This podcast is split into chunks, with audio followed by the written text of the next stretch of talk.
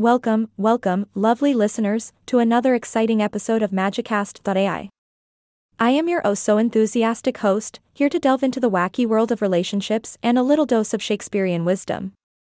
Hold on tight, folks, because today we're exploring the intriguing quote If thou wilt needs marry, marry a fool, for wise men know well enough what monsters you make of them.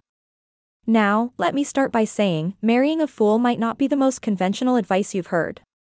But hey, sometimes a little foolishness can bring some unexpected magic into our lives, right? Ahaha. Shakespeare, oh that clever guy, knew all too well that a wise man can often find himself outwitted by love. Love can turn even the most sensible of beings into blubbering idiots. It's like a magical spell that transforms us into someone we barely recognize. We are indeed an asshead, and a coxcomb, and a knave, a thin faced knave, a gull. But let me clarify something, my dear listeners a fool in the context of Shakespeare's quote doesn't necessarily mean someone who lacks intelligence. It's more about someone who doesn't take life too seriously, someone who dances through life with a carefree spirit, embracing joy and laughter. in a world where we are constantly bombarded with the pressures of being smart, successful, and impressive, perhaps the idea of marrying a fool holds some wisdom. We all need that reminder to loosen up, to let go of our serious selves, and to remember the importance of fun and laughter in our lives.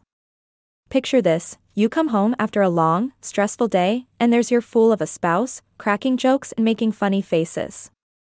Suddenly, your worries melt away, and you find yourself laughing uncontrollably. Those moments of pure joy are the real treasures in life. But here's the thing finding the right kind of fool can be a bit of a challenge. You don't want to end up with the village idiot, right? It's all about finding someone who balances lightheartedness with emotional intelligence. So, my dear listeners, the key is to marry someone who knows when to be serious, when to be a rock of support, but also knows how to let loose and be the fool who brings a smile to your face even on the gloomiest of days. Someone who knows that laughter truly is the best medicine for any relationship. Ahaha. In our pursuit of wisdom, sometimes we forget that wisdom can be found in the most unexpected places. So, let the fools in our lives remind us to lighten up, to not take everything so darn seriously, and to embrace the beautiful chaos that love can bring. And with that, we come to the end of this episode of Magicast.ai. Remember, my fellow adventurers in the realm of love, there's a little bit of fool in all of us, waiting to be unleashed. Embrace it, cherish it, and let the magic of laughter spark joy in your relationships. Until next time, keep smiling, keep laughing, and keep embracing the wondrous madness that is love.